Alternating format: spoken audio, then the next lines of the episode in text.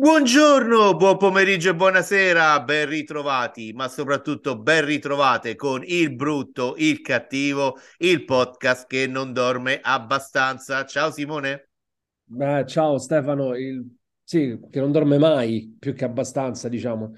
E siamo sempre svegli, e... ma non come vorremmo noi, soltanto a vedere serie tv e film, ma siamo svegli per altri motivi ben più banali. Tipo famiglia, tipo lavoro, capito? Siamo come New York, come la grande mela, sempre attivi, sempre in giro e un pochino asociali come Nanni Moretti. Allora, ah, e di cosa si parla oggi? Hai un po' spoilerato eh, con questa, con questa frasetta buttata lì casualmente, eh? Non studiata assolutamente. Si parla tanto perché è uscito il venti, eh, il venti aprile questo Il Sol dell'Avvenire, il ritorno di Nanni Moretti, ed è un ritorno eh, particolarmente gradito, almeno al sottoscritto, perché torna a interpretare quella sociale che un po' odia tutti, eh, antipatico, che aveva fatto la sua fortuna negli anni ottanta e nei primi,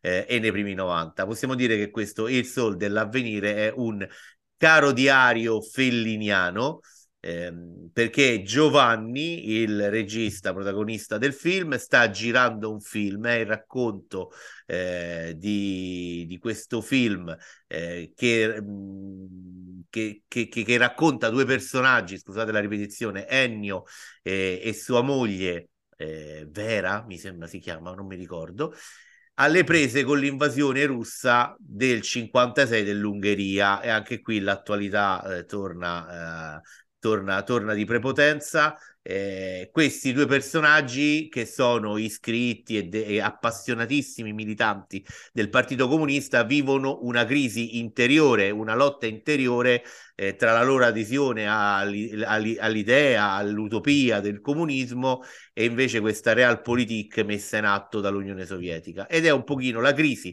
che nella sua vita sta vivendo Giovanni, perché si sta separando dalla sua moglie e produttrice Paola, interpretata da Margherita Bui. Eh, si stanno separando e questo trauma della separazione spinge Giovanni a sognare un altro film ancora, eh, un altro film in, che è soprattutto quasi un film musicale composto da grandi classici eh, della canzone italiana.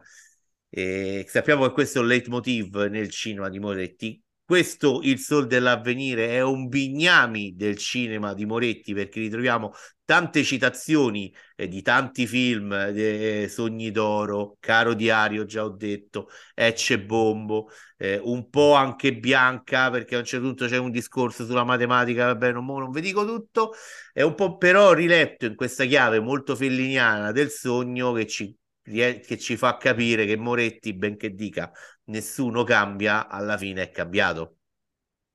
Ma questo film di Moretti, Il Sol dell'Avvenire, che io non ho visto, devo recuperare, lo recupererò sicuramente perché Moretti mi piace, ehm, che in che posizione lo metti? Perché ho letto delle opinioni un po', un po' come posso dire, divisive. C'è, come sempre, insomma, in tutti i film di Moretti c'è chi lo ha amato e c'è chi invece lo ha detestato questo film. Tu ovviamente lo hai amato, ho letto insomma recensioni entusiaste sul, su, sulle tue pagine Facebook, e, mh, però insomma è, è, è ancora è un Moretti che dà segnali di vita dopo alcuni passaggi a vuoto, oppure non te l'aspettavi così? Io, io credo che sia veramente tornato nella, nella forma migliore. Per me lui era sparito dopo il Caimano. Il Caimano per me era il suo ultimo film buono, e stiamo parlando credo duemilacinque eh, variati anni fa, eh. tanti anni fa. Gli ultimi eh, Habemus Papam, eh, Mia Madre e soprattutto Tre Piani li ho detestati con tutto, con tutto me stesso. Eh, io credo che con questo film, poi chi vedrà il film capirà, perché chiude un'altra fase della sua vita il buon Nanni Moretti. Io tante critiche non l'ho capite. C'è gente che ha criticato ovviamente l'ideologia, perché quando parli di comunismo parli, sembra che chissà di che cosa stai tirando fuori. In questo paese si sono lamentati del fatto ah, ancora l'invasione sovietica del cinquantasei. Allora Dico, piccola eh, nota d'ordine, ragazzi, il film non parla dell'invasione sovietica del cinquantasei, quella è la scusa per raccontare la crisi personale del regista. Il film non è un film politico. La politica è una metafora, quindi se non lo capite, se avete problemi nella comprensione del testo, non va, potete andate prendere... A vedere, andate a vedere gli Avengers. Andate a vedere Super Mario Bros, perché se avete problemi nella comprensione del testo, non va, potete prendere con Moretti, ok? Ma magari, magari gli Avengers, perché uno che non ha capito questa cosa ha dei problemi a comprendere anche gli Avengers, ok? Eh, ho letto, ehm, ho letto ad esempio un mio amico eh, di, di cui opinione tengo molto in considerazione, eh, un attore, Giuseppe Gandini, conosciuto, ha fatto fiction, cose eh, prodotti anche, ha vinto Davide Donatello, per intenderci, mi ha detto: ah, l'ho visto un po' spompato dal punto di vista recitativo, e forse ha ragione. Moretti non c'ha più il ritmo che c'aveva negli anni ottanta, è invecchiato. Però diciamolo, ma la recitazione non è mai stato il punto focale dei film di Moretti, no? Perché interpreta se stesso, quindi no, no, no, non mi è mancato questa cosa. È un film, ci sono anche delle suggestioni alleniane, perché a un certo punto, per suffragare le sue tesi, eh, Moretti tira fuori un Renzo Piano, eh, tira fuori un Corrado Augias, addirittura invita eh, Chiara Valerio, che è quella matematica filosofa che chi vede Propaganda ha imparato a conoscere, il grande pubblico la conosce, penso soprattutto eh, per quello. Ci sono tante suggestioni, è un film che parla tanto del cinema. A me ha colpito questa cosa, che negli ultimi tre mesi, quattro mesi, sono usciti diversi film che cercano di spiegare e di raccontare l'amore per il cinema. The Fabelmans di Spielberg, Babylon di Chazelle, e anche questo film di Moretti eh, parla del cinema, della crisi del cinema, eh, della crisi dei contenuti del cinema. Ci sono due momenti fondamentali. Il primo, in cui Moretti occupa il set di un giovane regista che sta, sta girando una crime story, e poi lo occupa e tiene tu, per tutta la notte il set bloccato per fare un dibattito su come è raccontata la violenza al cinema. E badate bene, anche qui, chi non l'ha capito, non ce l'ha con Tarantino. Moretti non ce l'ha con Tarantino, perché Tarantino ce l'ha invece con chi racconta la violenza come semplice intrattenimento e non cerca mai la catarsi nello spettatore per far nascere da questa violenza qualcosa di, eh, di buono. La seconda cosa che volevo dire me la sono dimenticata, caro, caro, caro. Ah, perché hai affrontato, stai, stavi prendendo una deriva troppo intellettuale nel tuo discorso, e quindi a un certo punto hai capito che, eh, capito che dopo un po' vai in difficoltà se tu parli per cinque minuti di cose intellettuali. Eh, è chiaro, la tua non testa, fanno per me. Vabbè, Stefano, anche meno però, capito? Eh. Anche meno. Comunque il film a me è piaciuto tanto, capisco. Lo consigli? Io lo consiglio. Chi è un morettiano della prima ora, secondo me, deve andarlo a vedere. Ok, magari andate al cinema, però ecco, non vi vedete prima Super Mario Bros e poi Moretti, perché sennò poi potreste avere un contraccolpo non indifferente. Allora, eh, chiusa la parentesi Moretti, ehm, ne aprirei una che non c'entra assolutamente un cazzo con Moretti, però questa prevede la nostra scaletta di oggi, preparata da Stefano Cocci, ci tengo a precisare. E, che prevede appunto che io parli invece di una, di una serie che sto vedendo, che ho amato fin dalla prima stagione e che sto, che sto seguendo con grande passione, grande trasporto, perché è una serie veramente bella che ha vinto un sacco di roba, un sacco di premi meritatamente, ed è una serie che è su Apple ti vu Plus ed è Ted Lasso. Non scopro l'acqua calda, è una serie di cui parlano tutti, è la serie di punta della, di Apple, e meritatamente è un, è un racconto secondo me meraviglioso eh, di alcuni personaggi tratteggiati in un modo straordinario, eh, che usa il pretesto di una squadra di calcio che, che viaggia tra la Premiership e la Premier League, il Richmond, questa, questa, fan, questa mh, squadra di calcio di finzione ovviamente che non esiste. E, e racconta appunto le vicissitudini di questi calciatori e di questo allenatore, appunto Ted Lasso, aiutato nel suo lavoro eh, di cui ignora tutto, perché lui viene dall'America, viene dal Kansas, quindi non conosce il, il soccer, le regole basilari del calcio.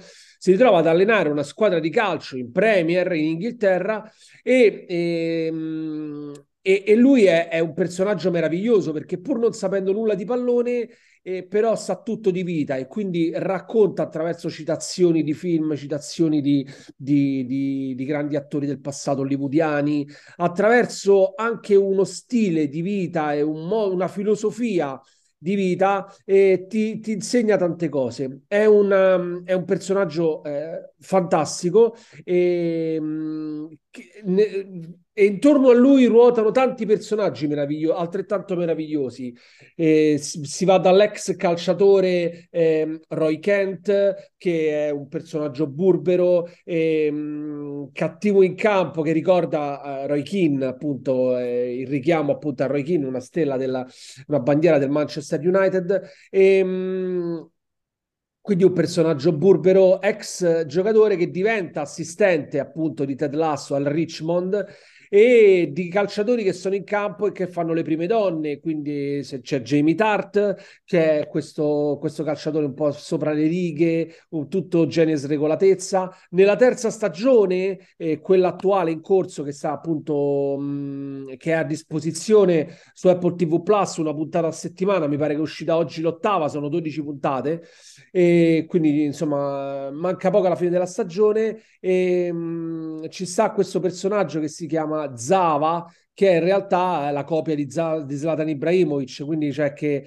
che praticamente prende un po' in giro il personaggio di, Z- di Zlatan Ibrahimovic, che è un po' questo guru nello spogliatoio, che parla piano ma che ha grande personalità, grande carattere, ha la gestualità di Ibrahimovic, ha, la- ha il fisico di Ibrahimovic, c'è il codino la Ibrahimovic, però ovviamente non si chiama Zlatan, perché altrimenti gli avrebbe chiesto eh, anche i diritti, e, e quindi si chiama Zava, ma è un personaggio anche egli meraviglioso. Insomma, diciamo, è, tu, c'è il racconto di vita di questo club, di, de, da, da, del presidente donna fino all'allenatore, che si aiutano a vicenda, diventa una grande famiglia, una grande dinamica, e si sviluppano racconti, storie eh, ambientati nei, nei più grandi stadi inglesi, quindi si vedono i più grandi impianti inglesi, si vedono scene di calcio giocate anche molto fighe, e appunto storie di vita personali di tutti questi singoli personaggi, che rendono Ted Lasso una serie meravigliosa. Io ve la consiglio veramente, è arrivata la terza stagione in corso, nonostante la prima stagione era meravigliosa, è stata bellissima pure la seconda, la terza mantiene un, un, un livello di qualità, di racconto, di, di sceneggiatura, di messa in scena fantastico. A me, io sono pazzo di Ted Lasso, lo ammetto, e quindi ve lo consiglio davvero eh, di cuore. Io non c'è niente con Moretti, non so perché viene dopo Moretti questo racconto di Ted Lasso, però io seguo la tua scaletta. Io... Poi che c'è? No, io volevo dire più di una cosa su Ted Lasso, che benché io non abbia visto neanche una puntata, lo premetto, però ho, ci sono delle cose che a me mi incuriosiscono molto. La prima è che la serie, è il produttore esecutivo è Bill Lawrence, che era quello di Scrubs, che è una serie che io ho amato tantissimo negli anni, negli anni novanta, quella che ha lanciato Zach Braff, sì. eh, interessantissima. La seconda cosa, io sono molto incuriosito da Jason Sudeikis, che è il protagonista, è il Ted Lasso eh, del titolo, eh, e mi incuriosiscono due cose. La prima è che lui è il nipote, eh, suo zio è George Wendt. Chi è George Wendt? George Wendt è un membro storico del cast di Cin Cin, una delle serie più premiate della storia della televisione americana, e chi ha visto, chi conosce la serie, ricorderà che appunto la serie è ambientata in un, ba- in un pub americano, e, e ogni volta che eh, George, George Wendt entra in questo bar c'è il coro degli astanti, dice George! Ed era uno dei leitmotiv della serie più amati dai fan, quale io eh, ero. E l'altra cosa che mi ha colpito molto, che George Sudeikis, che è, è sicuramente una persona brillante, ma non mi sembra uno strafico, no? No, no, però molto simpatico. Molto è, simpatico. È molto, è, evidentemente la simpatia è una speranza per tutti noi, noi non belli, perché George Sudeikis è stato fidanzato e si è riprodotto con Olivia Wilde. Sì, sì, sono stati insieme fino al duemilaventi, poi evidentemente la pandemia li ha divisi, eh, però sì, sì, no, lui è molto simpatico, è molto brillante, anche proprio come attore, come, come persona, perché poi ho avuto anche modo di intervistarlo, è veramente molto, molto simpatico, e per, per me è perfetto proprio nell'interpretare Ted Lasso, cioè rappresenta proprio lui come, come, come attore, attore lui è, nasce come comico, è un attore comico, stand up, anche comedian, quindi è una mh, veramente cal- calza a pennello, diciamo, si mette perfettamente nei panni di Ted Lasso.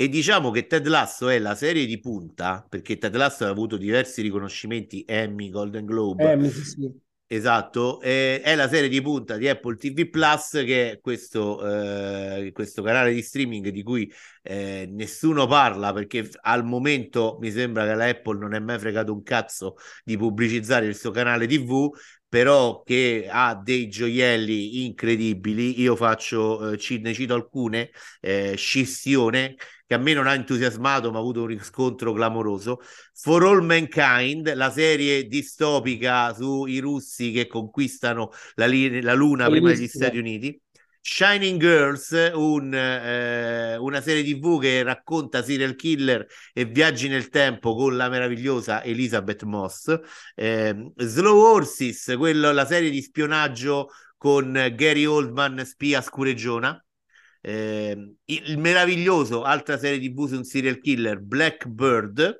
incredibile, se avete Apple ti vu Plus la dovete, la dovete guardare, Servant, di cui tu ci hai parlato in passato. Bellissimo. Simone, Fondazione anche, c'è pure Fondazione che è un'altra serie fantascientifica e molto, molto figa, ci sta anche Hello Tomorrow che è uscito da poco, sempre una serie di fantascienza. Apple ti vu Plus presenta prodotti di alta qualità e raramente, può succedere ovviamente, però raramente eh, vedrete su Apple eh, una serie buttata là per fare massa, cioè non è mai stato un servizio streaming Apple che tipo altri, altri tipo Prime, Netflix, no? Che hanno necessità di popolare il loro il, il, questo, questo contenitore enorme che hanno, vastissimo, con contenuti a raffica. E ovviamente eh, utilizzando questa strategia è molto probabile che uno poi incontra e eh, si imbatte in serie di, di, di qualità bassa, infima. Invece su Apple ne trovi molti di meno, ne trovi molto meno prodotti, eh, però sicuramente molto raffinati, eh, molto intelligenti, eh, prodotti con una qualità molto alta, ovviamente perché ci sono dei budget cospicui metti, messi a disposizione dei registi, però dei budget che vengono spesi in modo intelligente.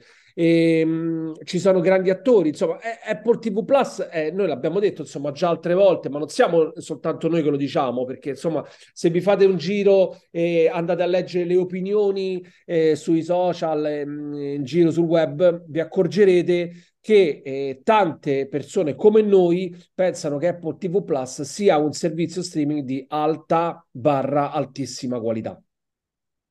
Un altro servizio streaming ehm, di cui si parla forse un po' di meno eh, è Prime Video, dove il ventuno aprile è arrivata questa serie ti vu ehm, con Rachel Weisz in un doppio ruolo. La serie si intitola Dead Ringers ed è un nuovo adattamento eh, di un romanzo ehm, di cui David Cronenberg fece un film negli anni ottanta con Jeremy eh, Irons. Eh, allora ehm, non vi sto qui a vendere che l'ho già vista tutta, ho visto solo i primi, ehm, i primi due episodi, però il... il E il riscontro, come dire, il, la, la qualità mi sembra eh, già da segnalare e da consigliarlo. Sostanzialmente Rachel Weisz interpreta queste due eh, ginecologhe gemelle ehm, che operano a New York e stanno cercando di farsi finanziare un eh, centro nascite in cui eh, applicare in maniera ancora più radicale le loro innovative eh, teorie sulla eh, fertilità. Eh, le due gemelle Beverly Elliott sono completamente diverse, una è riflessiva, eh, pacata, misurata, l'altra è cocainomane, eh, erotomane, eh, sboccata, e la cosa interessante è che ogni tanto eh, le due Si, si, si, si, scambiano, si scambiano i ruoli. Eh, la serie si apre con un bellissimo monologo, dialogo in un diner che a me ha ricordato il, il dialogo su Like a Virgin nelle Iene, eh, in cui sostanzialmente le due gemelle prendono in giro eh, un maschio che aveva fatto una battuta sul fare sesso con due gemelle, e quello già dà una delle chiavi fondamentali della serie, che ovviamente in questi tempi è il eh, femminismo, l'emancipazione, eh, l'emancipazione femminile. Insomma, Rachel Weisz probabilmente è, ha uno dei ruoli più importanti della sua già notevole eh, carriera. La serie è interessante, tratta temi di stringente attualità, perché si parla di eh, gravidanza surrogata, appunto infertilità, relazioni omosessuali.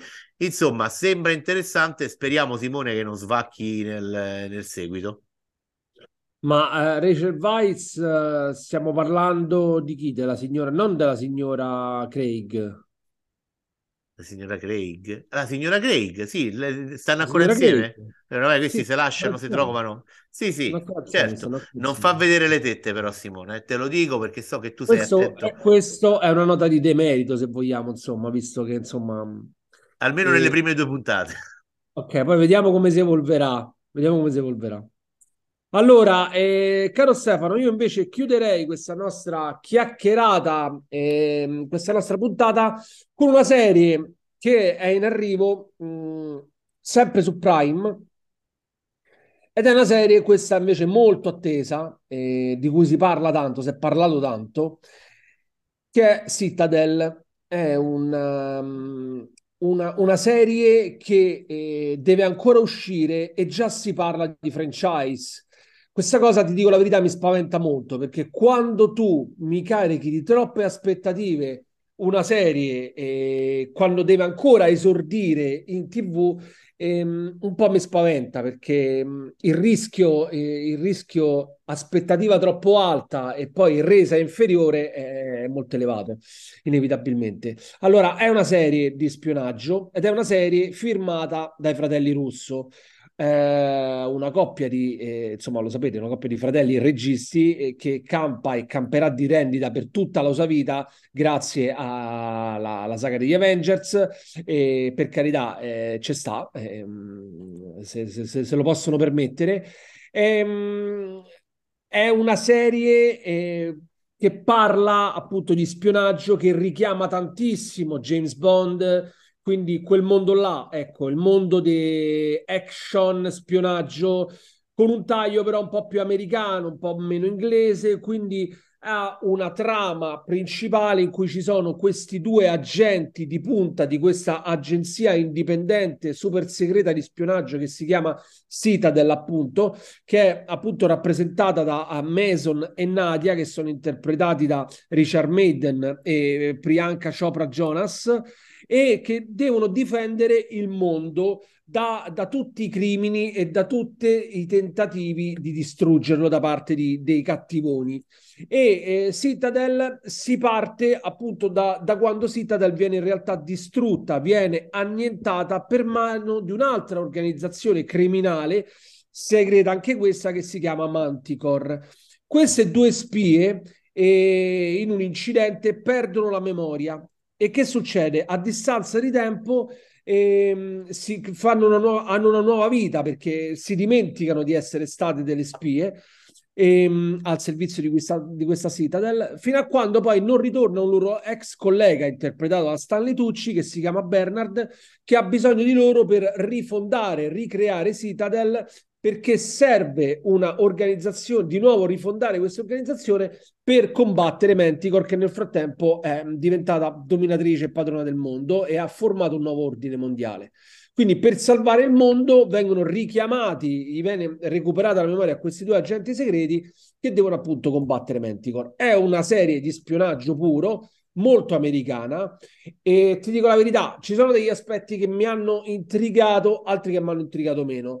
È una serie molto, appunto, come ti dicevo prima, scusate se la ripetizione, ma appunto molto americana, anche nei combattimenti. Ci sono questi combattimenti estremi, dentro il treno si vede una scena iniziale dentro un treno in cui Richard Madden fa botte con un altro e si prendono a cazzotti per dieci minuti, e ci stanno le solite scene, eh, gente schiaffata contro, contro il muro, muri che si spaccano, tazze del cesso che volano, di tutto e di più. Eh, le solite scene, insomma, di combattimento trite e ritrite che abbiamo visto centinaia di volte e che rendono, per carità, la serie interessante. Tocca capire, io ho visto solo la prima puntata, quindi non mi voglio sbilanciare. Erano, erano ovviamente le prime puntate, sono tutte sono puntate fatte apposta per a- cercare di attirare l'attenzione e poi magari le, eh, si evolveranno in tutt'altro modo, vedremo. Eh, ma ha lasciato un po' perplesso, dico la verità. Eh, non è una serie scema, scorre via, dura poco, quindi assolutamente si gode tranquillamente. Non vi aspettate un capolavoro eh, tipo alcuni James Bond, alcuni film di Bond, però il richiamo, il mondo è quello, insomma, è evidente. La cosa interessante di Citadel, che è successo, è che loro hanno già pianificato tutta una serie di spin-off ambientati in diversi paesi del mondo, quindi sarà una, eh, un, eh, un franchise, quel franchise che ho detto all'inizio, perché ci saranno degli spin-off che coinvolgeranno altri agenti Citadel sparsi in tutto il mondo, quindi ci saranno altre serie spin-off di vari Citadel di vari, di vari paesi. Ci sarà anche una Citadel italiana che vedrà come protagonista la nostra Matilda De Angelis, che verrà prodotta successivamente, ovviamente. Questo è soltanto il primo capitolo. Insomma, è un po' intricato, vediamo. Non vorrei che questi si accartocciano un po' troppo intorno a un'idea abbastanza complicata. Non lo so, staremo a vedere. Allora, io ho due cose ho da dire su questa, su questa cosa. Io, eh, oltretutto, non ho visto il primo episodio. La serie arriva il ventisette, quindi nei... arriva il ventotto, mi pare. Esatto, in questi giorni, noi stiamo registrando in questi giorni, quindi è arrivata su Prime Video, quindi chi po- vorrà potrà già eh, vederla. Due cose: la prima è: i russo si giocano tanto, perché adesso Endgame comincia a avere qualche anno e, e non ne hanno più presa una, eh, hanno no. preso un paio di pali con Tyler Rake e con, tutto con Grey Man, ehm che stanno facendo avere dubbi in, in tanti, tant'è che sto Citadel è rimasto un po' appeso al, al filo, anche perché è una serie costosa, che mi sembra vuole un pochino riprendere le mosse da una serie Netflix, non so se tu l'avevi seguita, Sense eight, ehm, che raccontava otto storie parallele in tutto il mondo. Però Sense eight era figa. A te esatto. Non ti è piaciuta? A me non è piaciuta, non gliel'ho fatta a finirla. La prima stagione è... Però era, era, era però interessante, si può dire che almeno era interessante, cioè era, era interessante. un tentativo, un tentativo eh, non, non, non differente, tra, fatto dai registi di, di, di Matrix, no? Esatto. Da uno dei due registi di Matrix. Esatto, e qua è registe, mi raccomando. O registe. Registe, registe. Registu. Scusate, Registu. non volevo... E, e quindi ecco, è un progetto ambizioso, un progetto che costa tanto, e io credo che se i Russo prendono il palo gli faranno girare in futuro i filmini dei matrimoni di James Gunn, probabilmente una roba del genere. Sì. Va bene, vogliamo dire una cosa sul Gattopardo? Ma Dai. certo. L'hai letto? Hai letto? Il Gattopardo? Così È, anno- è stato annunciato il cast del Gattopardo. Dai, leggi, leggimi la formazione. L'avvio della lavorazione. E io ti, allora, Kim Rossi Stuart nel ruolo Aspetta. di Don... Vai avanti solo se ci sta Scamarcio. Non c'è Scamarcio al momento. Ah, strano, perché Gattopardo era proprio a Scamarcio. Allora, Kim Rossi Stuart, bene, bene. Poi c'è Sol Nanni nel ruolo di Tancredi, già visto nel terzo film di Kim, ossia Brado. Tancredi, quindi lo mettiamo in porta. Kim Rossi Stuart lo mettiamo in difesa. Poi... Deva Cassel nel ruolo di Claudia Cardinale. Deva Cassel... Ma Cassel, Cassel figlia d'arte, figlia d'arte. Benissimo. E poi ci sarà la, eh, una, de, una delle mie fisse, Benedetta Porcaroli, centravanti, eh, lei è centravanti, bravo, perché lei sarà concetta l'elemento di novità della, de, de, rispetto al romanzo. Ora mm. leggi bene, io qua sto leggendo The Hollywood Reporter, che credo riporti un comunicato stampa. Mm-hmm. Nella serie, infatti, a differenza del libro e del film, sarà lei la protagonista, la Porcaroli, in un racconto che sarà virato in una chiave moderna di lotta al patriarcato e al sistema dominante maschile e maschilista della Sicilia di fine Ottocento. Ora ah, io vorrei non... aspetta, io vorrei dire solo una cosa. Questa è una battaglia che è stata largamente persa, perché l'Ottocento, siamo nel duemilaventitré, sì, ma, ancora ma... ancora manco ma hanno pareggiato. Ma perché vi devono? Allora, ma perché non fanno una serie nuova? Cioè, bravo, perché ti devi ispirare al Gattopardo? Cioè, devi, devi farti un autogol clamoroso, perché ovviamente devono vendere, no? Quindi la gente dice: ammazza, hanno fatto una serie sul Gattopardo, andiamo a vedere com'è venuta. In realtà non c'entra un cazzo il Gattopardo, quindi perché dovete andare a, a, a, ad ispirarvi? Cioè, il Gattopardo è, è un libro, cioè, storico. Perché devi, devi, devi reinventare la storia del Gattopardo? Cioè, perché devi, devi fregarti con le tue mani? Non lo so, queste cose mi mandano in bestia. Te... Comunque, va, finisci di... Che... Hai no, nel senso che il Gattopardo offrirebbe tanti spunti per raccontare il nostro presente già così come è. E, e, e invece se va presso all'algoritmo come al solito, perché ah. l'algoritmo c'è la voglia di stuprare qualche cosa eh, sì. eh, di già esistente, non c'è gusto a creare... Esatto. Ah, l'algoritmo gli gira così, dice: senti, io sai che ti dico, fate una cosa sul Gattopardo, e noi tutti andiamo sul Gattopardo, capito? Ah, tutti Gattopardo, capito? Senti, ma a proposito d'algoritmo, non c'entra niente, io l'ho tenuto per il finale di puntata perché mi sembra giusto. Stefano sta sorridendo troppo, lo voglio, eh, lo voglio intristire. Stefano, eh, hanno eh. rimandato Tenet, eh sì scusa, hanno rimandato Oppenheimer, lo so, perché avevano paura dello scontro con Barbie. Brutto, ventitré agosto. Cioè, è brutto che Nolan ha perso la sfida con Barbie, cioè hanno rimandato Oppenheimer e non Barbie, capito? Sì, vabbè, ma questi sono i distributori italiani che sono dei pazzi clamorosi. Sì, sì. Questa è pazzia pura, eh, perché in America esce il ventuno luglio, quindi ci sarà un mese in cui dovremmo stare a schivare eh, le, le, gli spoiler di quelli che ruberanno. Che sono... eh. Posso dire la mia? Ti dico la mia? Vuoi sapere come va a finire? Proiezione stampa di Oppenheimer a fine agosto, in sala ci saremo soli e te, perché se lo saranno già visto tutto, già visto tutto. Commenti? Ma gu- guarda, secondo me sarei da solo, perché io mi sai, prendo un aereo, vado a Londra e mo guardo a Londra il venti luglio e il ventuno luglio, guarda. Vabbè, però mi prendo tutti i gadget, io me ne prendo quattrocento di gadget, allora. Ok, per... lasciami qualcosa, dai. Saluto a tutti, grazie, ciao ciao ciao, ciao. Il mondo si divide in due categorie: chi ha la pistola carica e chi scava. Tu scavi.